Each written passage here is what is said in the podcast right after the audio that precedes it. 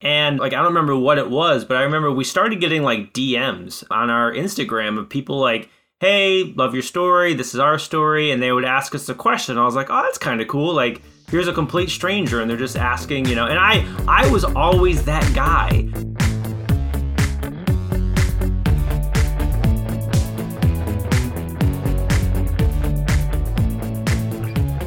Welcome to the FI Show, where you'll get a behind the scenes look into financial independence. Here's your host, Cody and Justin. Hello, everybody, and welcome back to another episode of the FI Show, where today we have on Ali and Josh from the FI couple. But before that, let me check in my co host, Justin. What is going on, man? Well, because we're gearing up for almost two months away for February, March, we're kind of doing some, you know, local things, seeing some local friends, getting some chores done, getting some projects done. So we got some gym floor kind of stuff put in, some like thick rubber mats for our garage gym that we're putting together. Actually, just hung the TV in there today. And I've also like I've been getting more into woodwork, so I went out and picked up some a bunch of free pallets, and I actually picked up a baby grand piano for free off Facebook Marketplace if you are a big musician, you might want to avert your ears, but I did take it and uh, cut it down into pieces to make uh, just like wood planks out of. So there's some there's some good uh, you know some good hardwoods in there that are expensive. So I cut those down, made some planks, uh, went fishing with a buddy on his new boat, and uh, watched some UFC fights. How about you, Cody?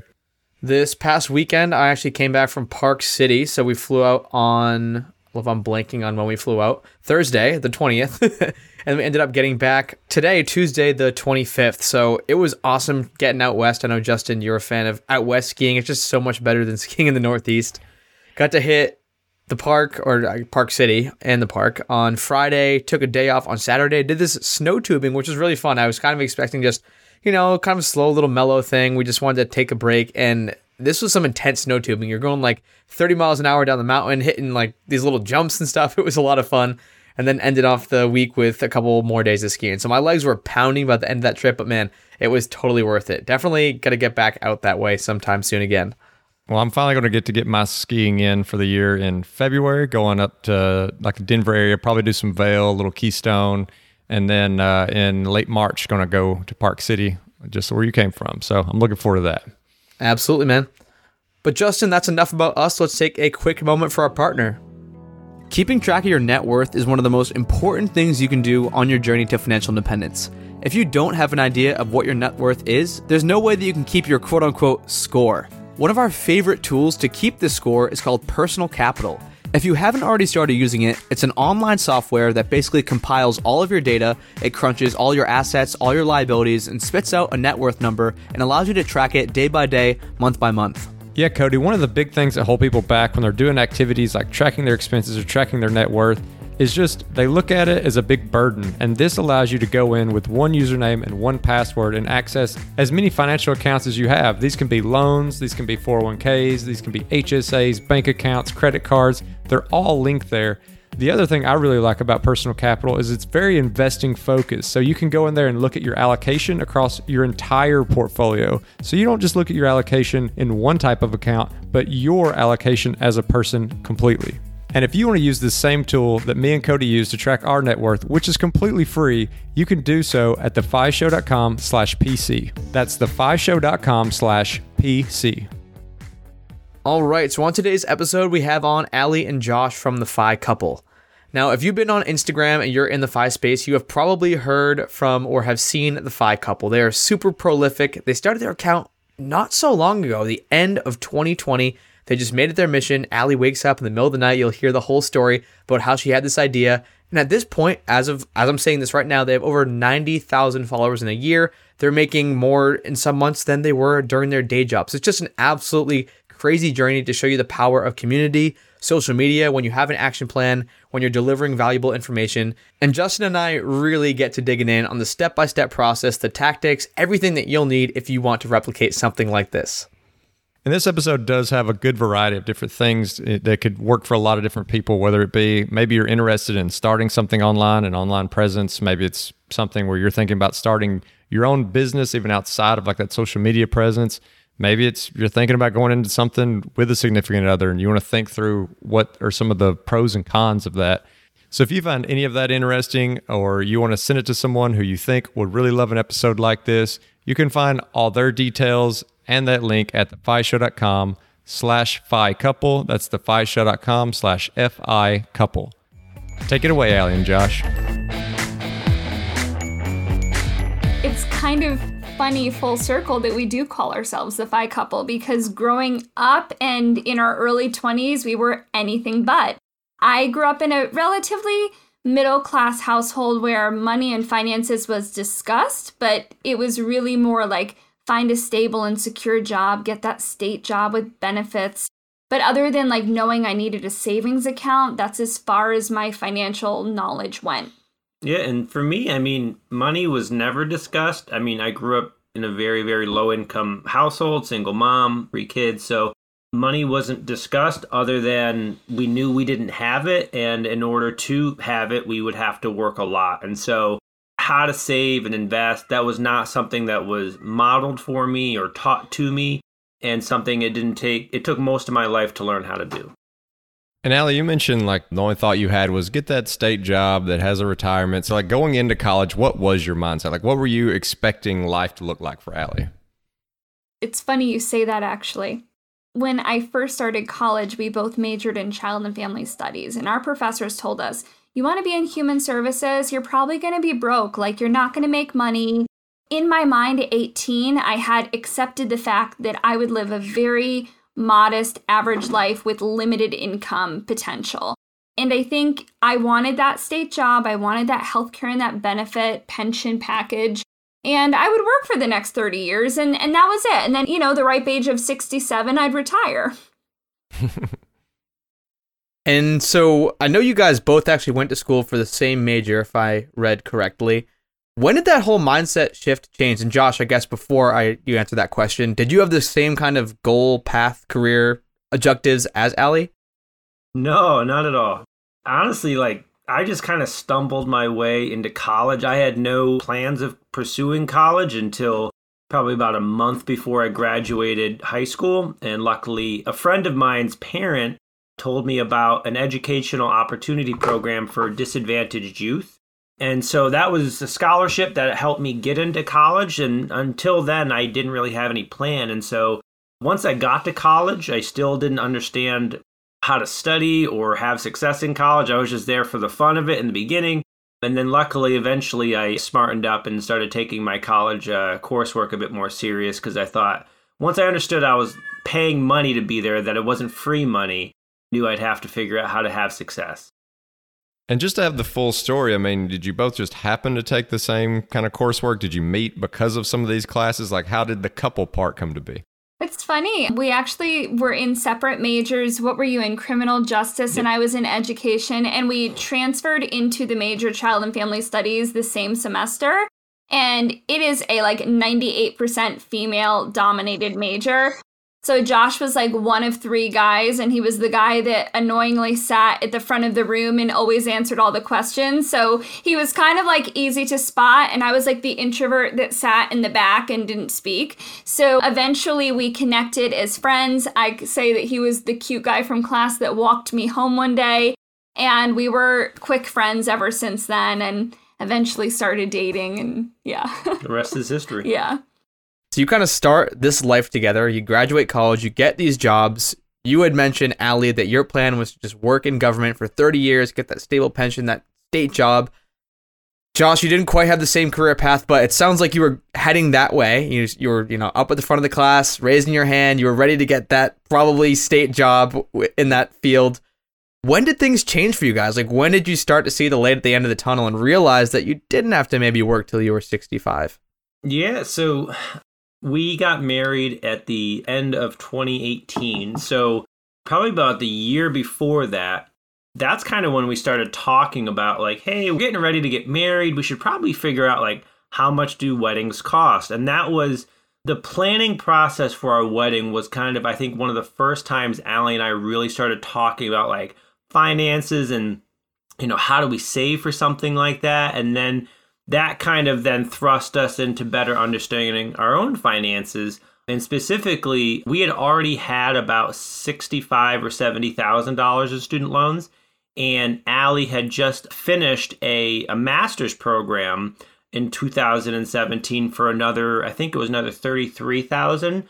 So we kind of started mathing it out and we were like, well, we got now over $100,000 in student loans, not including car payments and credit cards. So it was right about then that we started realizing like, unless one of us learns how to make a ton of money, which neither one of us had any plans for that, we really need to start thinking and living a lot different. So we started learning like the fundamentals of personal finance, I would say in 2017, you know, Dave Ramsey's baby steps, all of that fun stuff.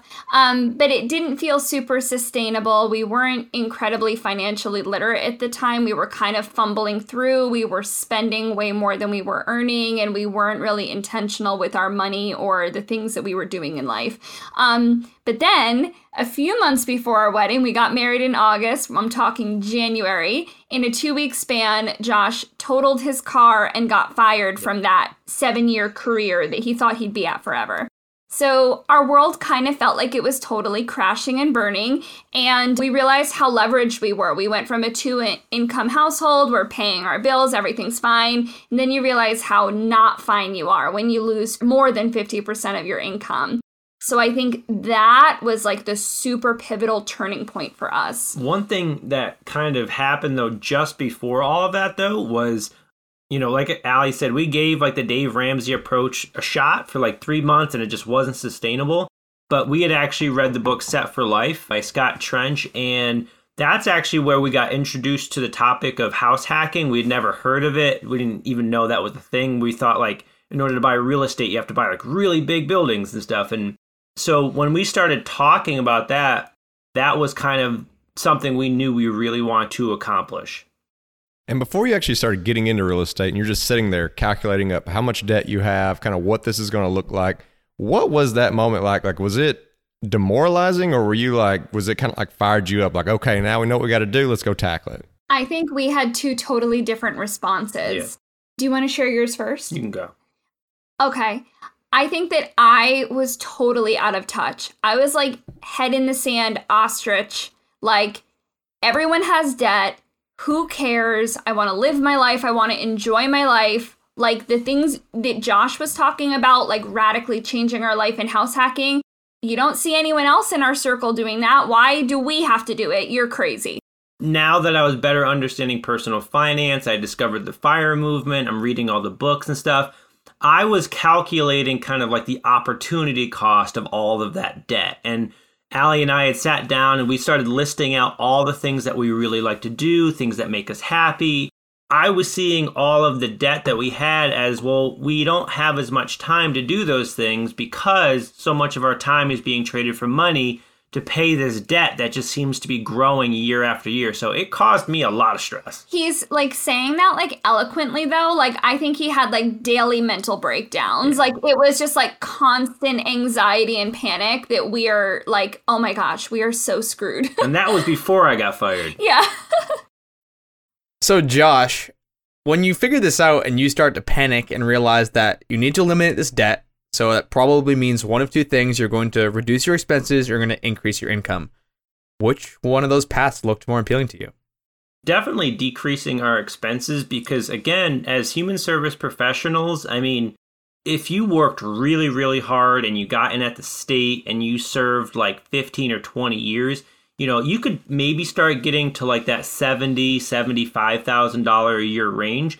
And both of us were in like year two or three of our careers. And so there really wasn't a lot of opportunity. And I had started like side hustling with Uber and stuff. And so earning more income wasn't something like a dramatic amount of income, wasn't something I thought was in the cards. But I think we were paying like $1,300 a month in rent.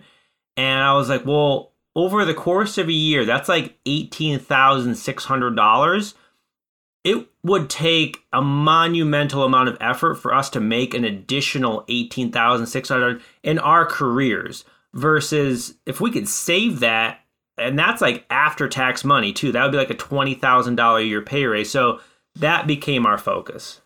And so you've both I think read set for life. Like you've started talking about this idea and house hacking is one that a lot of times you know has a lot of kind of weird feelings towards it because when you're talking about like possibly letting someone live in your own house if you don't have like a duplex. So, what was going through your mind when that idea starts to kind of formulate like we might be letting someone live in our house or live right next door to us?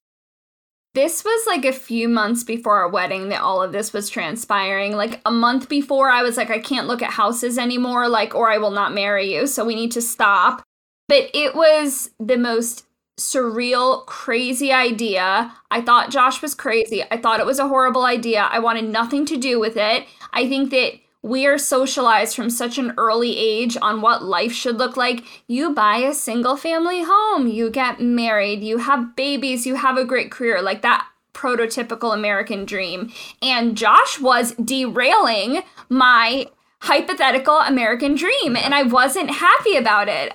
And I think it took a long time for me to fully drink the Kool Aid and get on board and become obsessed with it. It was not easy. It was a lot of arguments, it was a lot of frustration, you know? Well, and I think I made the mistake. So, like, I was soon to be like a married guy, but the two books that I read the most were Set for Life. So, Scott Trench, who I think at the time was like a single guy, and then the house hacking book by Craig Curelop, who was also a single guy. And these were guys who were like, we'll do whatever we have to take to house hack. Like Craig lived behind a curtain and stuff. So that was my mindset. And I was like, well, in order for this to work, like the Excel sheet, we have to get paid to live for free, right? Because if not, you're a failure. So he was taking me to houses where literally there were murders on those streets, but the cash flow was so good. Yeah. So I'm like, no, no. So eventually we landed on a very sweet duplex in a nice neighborhood. It had a driveway because I don't like parallel parking. And it ended up being like this beautiful home. We didn't have roommates, we had a tenant in a separate unit. But the beginning of that, I mean, yeah, we were in sketchy areas looking at like disgusting houses. But that was okay for Bachelor Josh, but not for married Josh and Allie.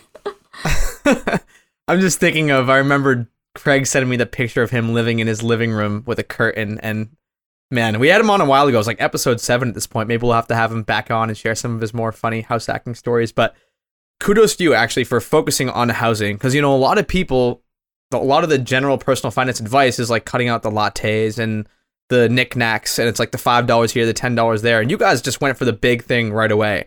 Was it just housing that you focused on? Josh it sounds like you were reading all the right books to focus on housing but you know did you have multiple cars? Did you maybe downsize and sell one? Did you you know get rid of the tesla and buy a toyota camry? What other things did you do to kind of lower that expense bill I mean, to be honest, in the beginning, we were focusing on the small expenses. We were focusing on the coffee. Josh was focusing on my Amazon shopping, like all of these little details here.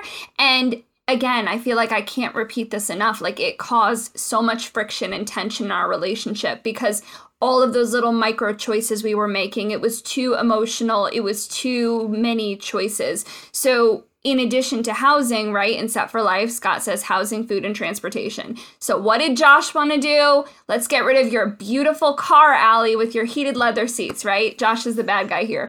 But the universe kind of took control, and my beautiful car got rear ended when we were under contract for our house hack.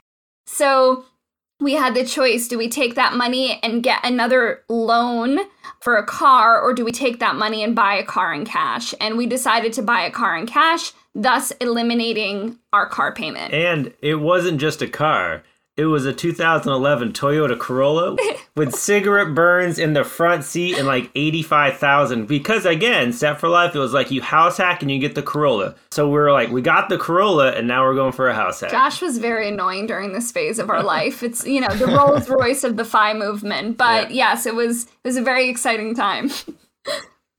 what if we just kind of like walk through the numbers a little bit? Like go from what your maybe savings rate was, like how much you were able to save before your house hacking and, you know, the income that you had versus now you've got the house hack up and running. What is that looking like? Uh, you know, what did that actually do to your finance? I'd say in the beginning, our savings rate was pretty much zero, probably negative. yeah, it was nothing was happening savings wise. Yep. So the house hack, again, it was a beautiful duplex off market and the mortgage on that was 1380 and the guy upstairs was paying 750 so i think that brought it down to like we were out of pocket like 630 bucks a month So we were going from almost $1,300 a month down to like 600 not including like utilities and stuff. And so that coupled with I got fired, but then I started my own business. So I started getting my income back up to where it was and then making a little bit more. I would say with the house hack plus my business and Allie was working full time, we were probably in that like maybe 25, maybe 30% savings rate early 2019. So it had definitely improved, but from then to now, we've gotten another house hack in our income. We've been able to really increase our income.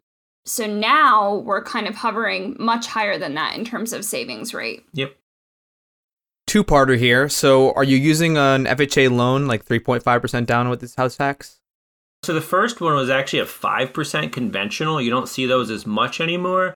And then second one was an FHA 3.5% down. But it's actually kind of funny. We were just talking about like Allie. I've always kind of been like the crazy entrepreneur guy, which is nice in some sense, but I also had terrible credit and I had no financial background. So, like, our first house hack, if I had to buy it by myself, I couldn't have got it because I had terrible credit, but luckily Allie had great credit. And then by the second one, we actually bought that in both of our names using the uh, the FHA program. Okay, so the first one was not an FHA loan, but what I want to just highlight here, and I'm sure you guys are aware of the rules, is I get this question so much from people asking how to get started in real estate. And I'm sure you guys would have the same answer. House hacking is like the easiest way to get into real estate if you want to get into hands on real estate. You can buy REITs, you can do syndications and other stuff like that. But I think the cool thing with, you know, using an FHA loan is that you only have to live in that place for a year. So hypothetically, you could live in five different house hacks, five different years. Like all you'd have to wait is 365 calendar days. So even though you guys didn't do that, like just knowing that you have that option, I'm not exactly sure when you close on your last property with this FHA loan, but if it's a year from whatever that date was, then you could go out and do the same thing again. So just want to make a quick point to that because I get so many questions about that and people don't understand that you can just keep reusing that program as long as you're there for a full calendar year. And one thing, Josh, you kind of slipped in there during that last part was that you started your own business. So walk us through what that was.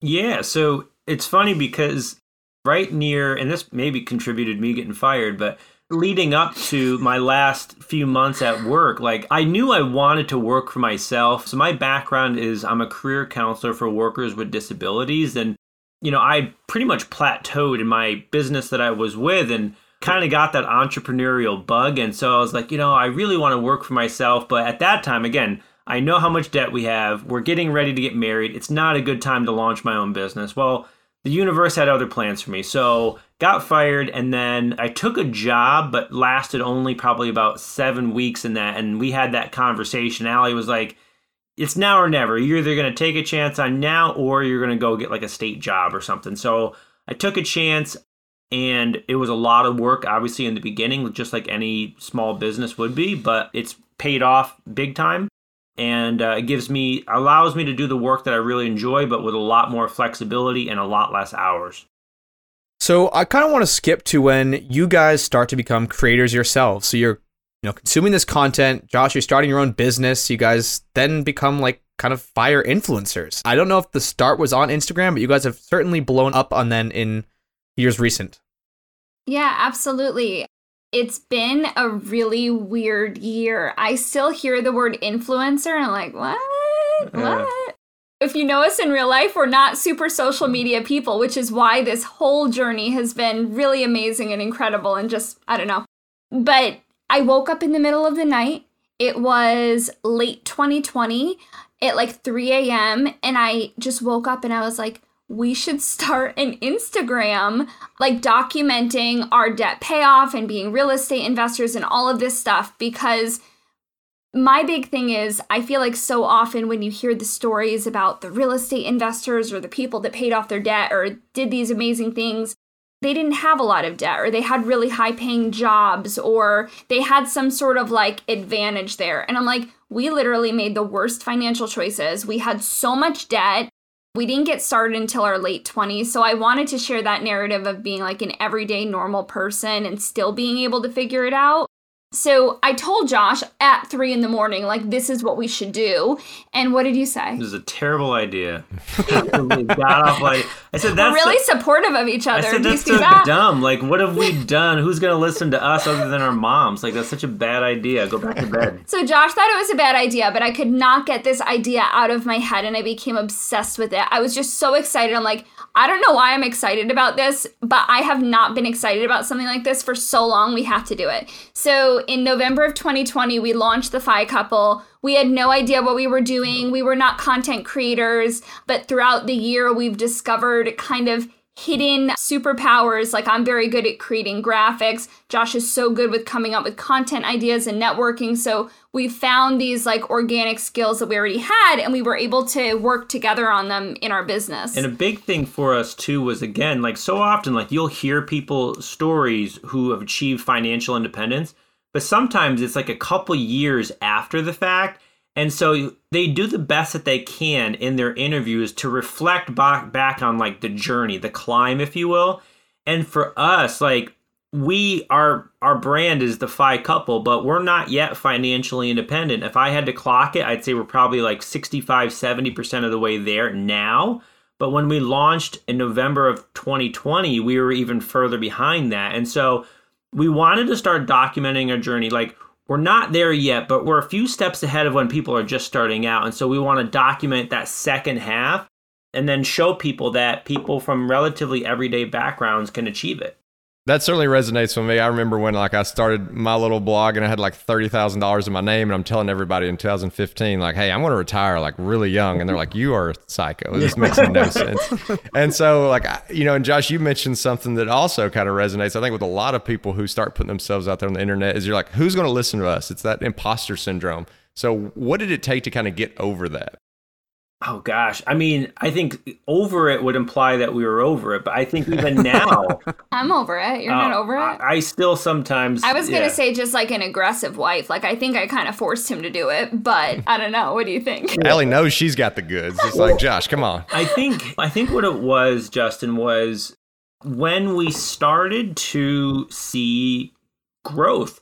And like I don't remember what it was, but I remember we started getting like DMs on our Instagram of people like, "Hey, love your story. This is our story." And they would ask us a question. I was like, "Oh, that's kind of cool." Like here's a complete stranger and they're just asking, you know. And I I was always that guy especially on like different like Facebook groups and stuff like that, like Bigger Pockets and Choose FI. I was always the one asking questions. I was like, oh, this is pretty cool. And then like the questions kind of started coming in more and more, and then our brand continued to pick up. And then uh, I was like, you know, maybe there's something to this. And I think right around like December or January, we had like a thousand followers. Which at that point I was like, hey, thousand followers! We were so excited. That's pretty cool, Yeah, you it was know? awesome. But I will say we have been really fortunate just through like the algorithm gods to have connected with other creators who have been super kind in terms of like helping us kind of learn social media and giving us suggestions and content ideas and strategies and I think that's helped a lot and it's it's just as old as time is like your network is so important and we've built a really strong network this past year which has helped us a ton. So I kind of do want to get granular with you guys on Instagram because, like you said, Josh, like you guys are kind of in the middle of it. You don't have 10 followers, you don't have 5 million followers. Like you are on a steady climb. I just see that graphic that you make, it's like 70K, 80K, and you know, 90K is coming sooner than later, probably by the time people hear this episode.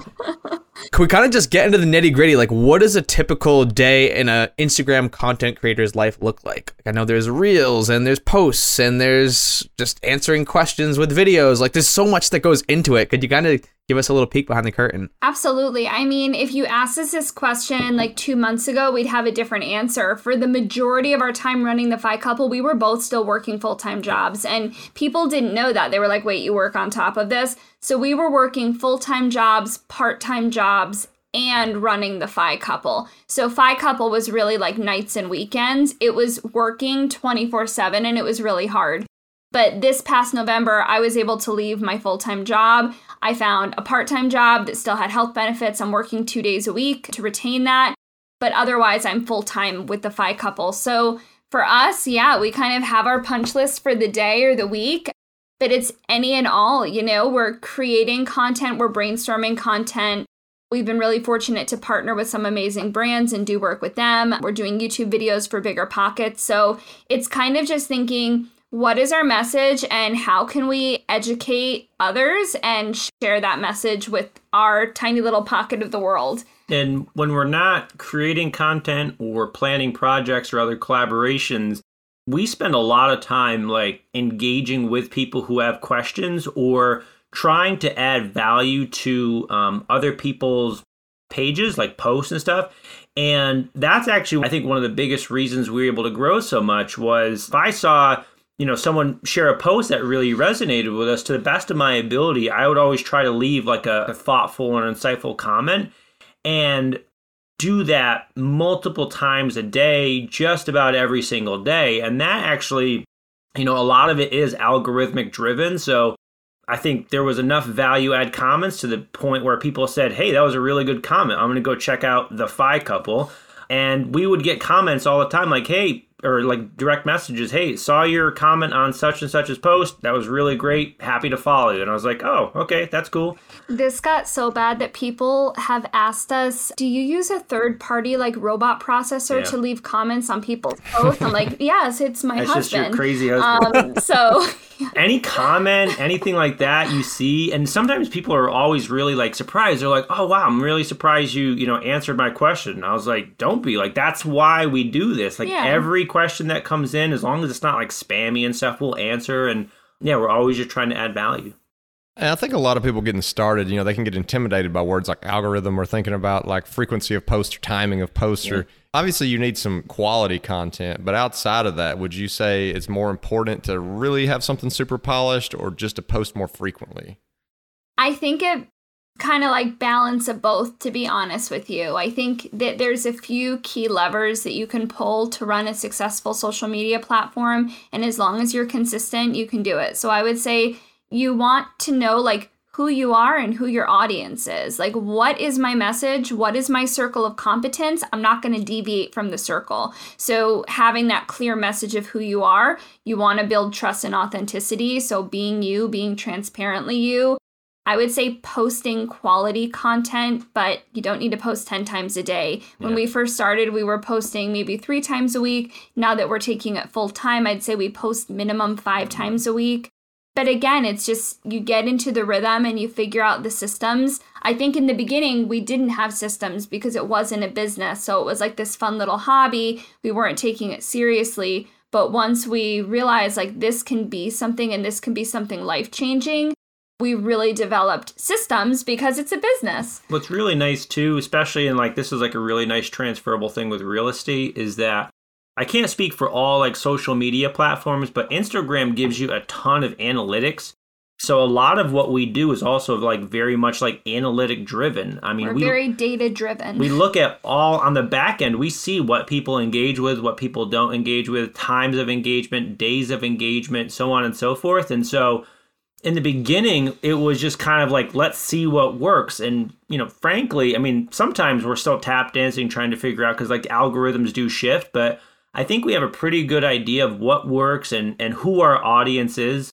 Something we actually just looked at the other day that we're really proud of is like 60% of our 82,000 followers are women, which is really really exciting because I think that's a very underrepresented, you know, audience in terms of personal finance. And so we know a lot about our followers, and so we try to create content in, in with that in mind. yeah. So, given the fact that you're so data driven, I'd love to get just really granular with the whole soup to nuts creation process from like the idea, whether it's writing it down in your notes app when you just think of an idea at three in the morning, like that first Instagram idea, Allie, to actually sitting down and recording the content. Like, do you use batching? Do you have like some kind of recording system and software that you recommend? And then all the way to actually posting the content. Like, is it posted at a specific time? Are you answering comments all at once or are you just answering them as they come in and then maybe some of the analytics i know that's super broad i definitely want to hit on all those because it seems like you guys are just pulling all the right levers Yeah, absolutely. Okay, so I'm going to try to say this as streamlined as possible.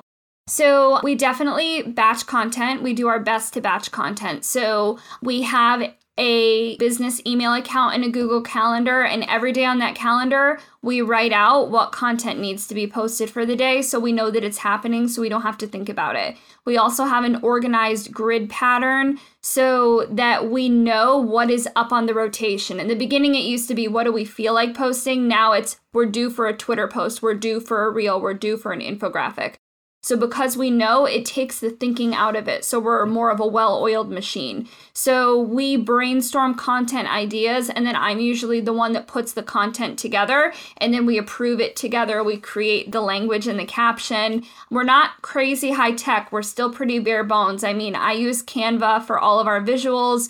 We shoot all of our videos with an iPhone, edit them on the iPhone and then it it gets published. So a big thing that we've learned though is a two-party business. You have to identify your strengths. Like there are things that I am good at that Josh is horrible at. And there are things that Josh is incredible at that I'm not even going to try to talk about. So staying in our lane and knowing who's good at what has helped us be more efficient with it. And I think even like before like the FI couple, like I'm kind of like an aggregator.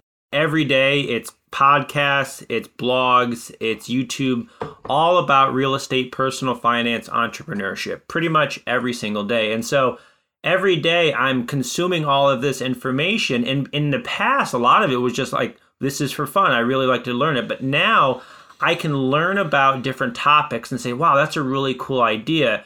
And then a lot of it stays in my mind. And then from there, it goes into like a notes app in my phone. And I'll literally just like say, like, hey Siri, make note, and then I just send out some garbled thing into my phone, and then usually at the end of the day, I try to like clean it all up, and then I pitch. Basically, I pitch it to Allie. I'm like, hey, what do you think about this? And she's definitely more like graphically designed skilled than I am, and so she's like.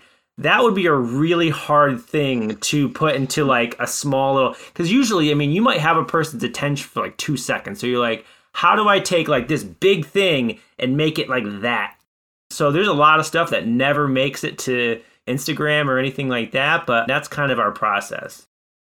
You know, y'all just mentioned like it's a two party kind of business. So you got your different strengths and weaknesses, which I think is like fairly common for a lot of businesses and a lot of partnerships. But you're actually a couple, which, you know, I think adds a, a different layer of complexity. So for people out there who are thinking about whether it's just some little side hustle or a more serious business, getting in with their spouse, do you have any kind of like recommendations, warnings, you know, things to kind of consider before you step into like not only living together full time, but now working together full time? It's been really, really incredible. And it's also been really, really hard. Yep. Like, it's not easy working with your partner, but we already kind of got a taste for it with real estate because we were running a small but mighty rental portfolio together and making business decisions together already. So we know each other really well, obviously, and we're really big communicators just being in the field that we're in and people in general. So I'd say, like, for someone looking to build a business with their partner, you really want to openly communicate with them and you want to have a strong foundation. I mean, for Josh and I, like, I'm a therapist, like, we've gone through it all. And I feel like if we had unhealthy, baggage or boundaries in our relationship where if I got mad at him, I wouldn't talk to him or like different dynamics, that would make the business suffer. Yep. So you need to put on your business cap, even though we're married, when we're talking business. And it's important to have those boundaries, you know? And I think, in addition, again, like our biggest phrase, one of our catchphrases is productive in different ways. We are both productive in different ways. And even though I'm doing something that may not look like I'm working the same way you are, we are both working towards the same common goal. So I think for us, it's really just been like delineating roles and responsibilities. Yeah, in real estate, again, I think we were stumbling over each other a lot in the beginning until we kind of figured out okay, this is the stuff that Josh is good at, this is the stuff that Allie's good at. And there's a lot of times where what's nice about that is it kind of mitigates some of that decision fatigue. And there's things like if something comes through our real estate business, I'm like, that's an Allie question. It's actually really relieving to me. One, because I don't have to work on it. I know Allie's got it. But two, I know Allie's way better executing at that thing than I am. And if I had to try to do it, it's probably not going to be a good outcome. So that kind of was like, you know, the same way house hacking is like real estate with training wheels, our rental portfolio has kind of been like test run on how to run a business together. And a lot of that has transferred overall really nicely into the FI couple, but we've naturally had growing pains along the way. If you can remember, when did that first dollar come via Instagram? So we don't really do it as much anymore, but in the beginning, we were providing like one on one coaching for individuals and couples, whether it was interested in real estate, personal finance, paying off debt. And so I'm guessing it was probably that. We started our page in November and then we started doing paid one to one coaching. Prior to that, we were doing free one to one coaching. We were doing paid one to one coaching in February. And I remember whatever we made, it was not a large amount of money. I was so excited. I was like, this is incredible. And I remember when we were starting our page, I was like, Josh, I want to have 25,000 followers. Like, yeah. we're going to be famous. I want to have 25,000 followers. I want to make so much money from this. Like, Josh, Josh was like, Allie, first of all, that's not happening. That's not happening. This is going to take years to build. Yeah. And you're probably going to go three years without seeing a single dollar because that is what happens. You need to pay your like. I just remember we had such opposing like perspectives, and it's just funny to look back I to think that. My background was always like brick and mortar startups, where it was like, yeah, you don't cut yourself a paycheck forever, and it's 70, 80 hours a week and stuff. And I was like, I, so I, that was like my mindset or my schema. There's been a lot of times where I've been like the gas pedal and Allie's been like, slow down, Josh, you're crazy. And honestly, with, with real estate, you're it's usually like that. But with the FI couple, I've definitely been like the gas or the brake pedal, where Allie's been like pushing all these big goals, and I'm like, that's crazy, and like I don't know why you even think that's possible.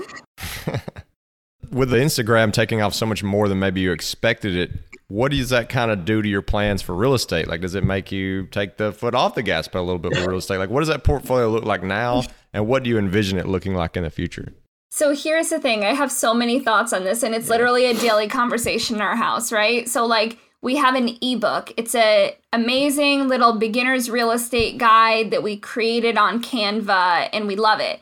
That ebook generates more money than a decent sized portfolio would passively on a monthly basis. So once you start seeing income from the digital space, especially income that's relatively passive, it makes real estate, physical real estate, a little less sexy. It does. It does because I don't have a tenant calling me about an ebook. I don't have something breaking. There's no big cost like there is with real estate. But, and it's a big but, as amazing as social media income has been and will continue to be, we understand it has a shelf life. I will not be making reels when I'm like 60. Like, I'm not going to be dancing around to the trendy songs, right? Our biggest goal is to use this money wisely to invest it into other assets. I think that it will impact how many properties we want. We never wanted a big portfolio. We were thinking maybe like eight to 10 units that's still our goal. Real estate is still going to be a piece of that pie, but the social media money is just going to help us invest into other assets that I think have a longer shelf life than Instagram has. And what's been really nice too, so again, like the main reason we got into real estate is like we didn't want to have six figures in debt anymore. And originally, prior to the FI couple, it was just like I think at one point like I had three jobs. Allie had three jobs. Like we were just working like crazy yeah. to pay off that debt. And then we bought our second house hack October of 2020. So FI couple still doesn't exist at that point, but we're lowered our cost of living again. But because of the growth and everything we've been able to do, we're really excited that probably at least either in February or March, we're going to be finally completely debt free. So in January of 2019, I think we I think we had just fall below a hundred thousand. I think we were like ninety seven thousand dollars in January of 2019. So in about three years, we'll have paid off about a hundred thousand dollars. And I couldn't have predicted that. That wasn't in like my Excel spreadsheets or anything like that because I never predicted the FI couple. But so along with you know planning for real estate, we're also really excited to have no consumer debt. So it's no longer like do we invest or do we pay off debt? Like we can just invest now. Right. Well, you'll be calling up Dave Ramsey to do the debt-free oh, screen? Oh God, yeah. I, I feel like he would nah. probably still chastise us because we used we used debt. We, we like use debt to pay off our debt, but exactly, yeah, a little bit different. So something you mentioned, Allie, was your ebook, The House Hackers Handbook, and that's just one of a few revenue streams that it seems like you've created with the Fi Couple. You started with this financial coaching; it was free, and then it turned to paid one-on-one coaching. At some point, then you throw this ebook into the mix. I know also now you have like a paid financial coaching community on Discord, maybe some other revenue streams as well. But when did those other revenue streams start to come into the mix? It picked up really quickly. It was slow at first. I think for that whole from February and then onward, we were doing coaching. We still do it, but we take on a very limited amount of folks for that. The ebook we launched in May, and then we launched the private community in September. September. And then we started saying, well, wow, look at this. Like we had our proof of concept. We have multiple revenue streams from this social media. How much more can we take it? So then we started looking into brand partnerships and then we're like, wow, you can do that. And now it's like, let's launch a course. So I think there's all these different things. And what I love about this is that the opportunities are endless. You want to make sure you create sustainable systems. Like, I want to do a blog and like all this stuff. So it's really cool, but I don't want to build myself another cage that I just got out of. So it's finding systems that are sustainable for the life that we want, not just me having a job with 20 new employees at the Fi couple business. You know what I mean? And like we mm-hmm. talk about this all the time. Like it's it's really exciting. Like this year right now we have already some really big opportunities ahead of us, but we always will look at each other and be like, stick to the plan. Like that's really really cool, but like don't start celebrating or anything like that. Like stick to the plan, execute, and every single day it's like we'll take a breather and we'll be like, wow, that's really cool that we're able to do that. And then it's like, all right, back to work. And we're really grateful for a lot of the brand partnerships that we're now being able to establish. I would say probably 95, 96% of opportunities that come our way don't fall within our circle of competence. And it would be really hard for us to either talk about or promote organically because it's not something that we would use personally. These are like great companies, but that's something that's like really a core value for us is if we wouldn't personally use it or aren't already using it, then we're not going to talk about it. And I think that's something that's really, really important as well. And the last thing I'll say is like, and this is where like I've gained a whole nother respect for Allie, not just like as my wife, but as my partner. But she's a way better negotiator than I am, but also like she recognizes value a lot. Like I can look at a piece of property and know all the metrics that go into it and tell you very quickly what I think that property is worth. But when it comes to like time and you know our social media business, that's where I struggle. But having a partner who's way better at that than you are, that's been integral to our business. Well, Allie and Josh, I mean, it sounds like you got a ton of different revenue streams and a ton of different things that you're working on. And I can just imagine there's going to be more things coming down the pipe. So, for those that are listening who want to kind of follow along with this journey and see what's coming out next and seeing what you have to offer, where's some of the best places for them to do that? Absolutely. We're very active on Instagram. That's our main platform. In addition to that, we have a Twitter page, we have a website, theficouple.com, where we're currently featuring a 100% free budget calculator and net worth calculator. It's the exact calculator that we use to help us pay off our debt. So we wanted to share that with people and are really excited about the feedback we're getting for that. And then if people have other questions, they can reach us also via email at info at theficouple.com Com. And we respond to all of our emails and our DMs. It might take a little while with the direct messages, but we get to everyone. Alrighty, well, we'll take you up on that offer. We'll have all of our listeners direct message you with really long, intricate questions. But no, seriously, we'll, we'll link everything up in the show notes. And just want to thank you guys again so much for coming on. Cannot wait to see your growth in 2022. Hopefully, you, who knows, make it past the 1 million mark. thank you. Awesome. Thank you. And as always, if you want to check out our Facebook group page, you can do so at thefishow.com slash community. And we always appreciate those five-star reviews. They help us get great guests like we had today. And if you're interested in supporting The Fi Show, you can do so by checking out some of our partners over at the resources page, which can be found at thefishow.com slash resources. And thanks for listening.